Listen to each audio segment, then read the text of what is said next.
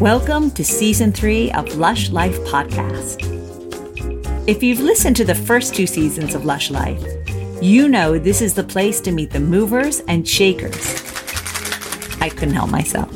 In the drinks industry. I keep reminding you that Lush Life is the how to guide for living life one cocktail at a time. I think it's time I explain what I mean by that. A few years ago, I went through a pretty traumatic medical experience. The medicine I was taking affected my esophagus, and I wasn't able to eat and drink easily. I happened to discover that vodka martini slid right down with nary a problem, just like Mary Poppins and her spoonful of sugar. From that moment on, I felt that the dirty martini was a gift from the gods. As my body went through hell, I could always count on that martini to make me feel like myself again. Needless to say, I had quite a few of them. Getting to know the men and women creating my martinis was one of the joys I had over a difficult 10 months.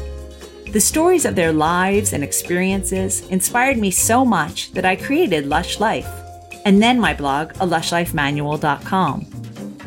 So, grabbing a mic, I went out, and now season three is ready to launch. Each and every episode is a thank you letter to those who made me feel whole at a time when I was anything but. Can you tell that for the third season, you'll be hearing not only from my guests, but also from me a whole lot more? Not only will there be the recipes for the cocktails of the week, but I'll make them with you.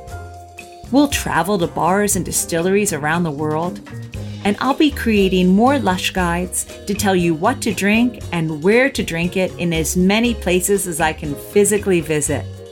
Most importantly, how each guest makes me live life one cocktail at a time.